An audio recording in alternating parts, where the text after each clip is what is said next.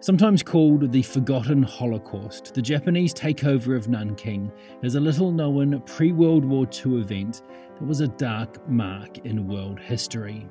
The Rape of Nanking by Iris Chang is dedicated to this horrific event.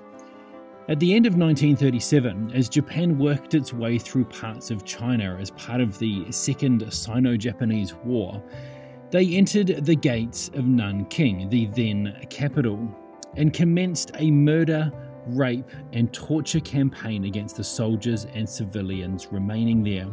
Records vary on how many people were killed, with some figures being as high as 350,000 over a period of just two months.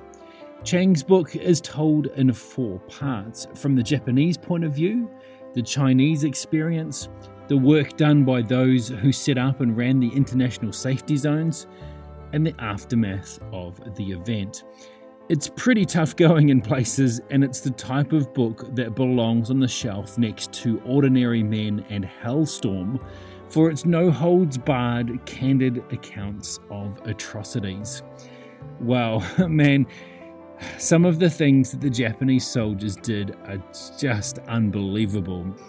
I'll spare you the details here, but just do a Google image search for Japan Nanking and you'll get the gist. Just don't do it if you're at work or have a weak stomach.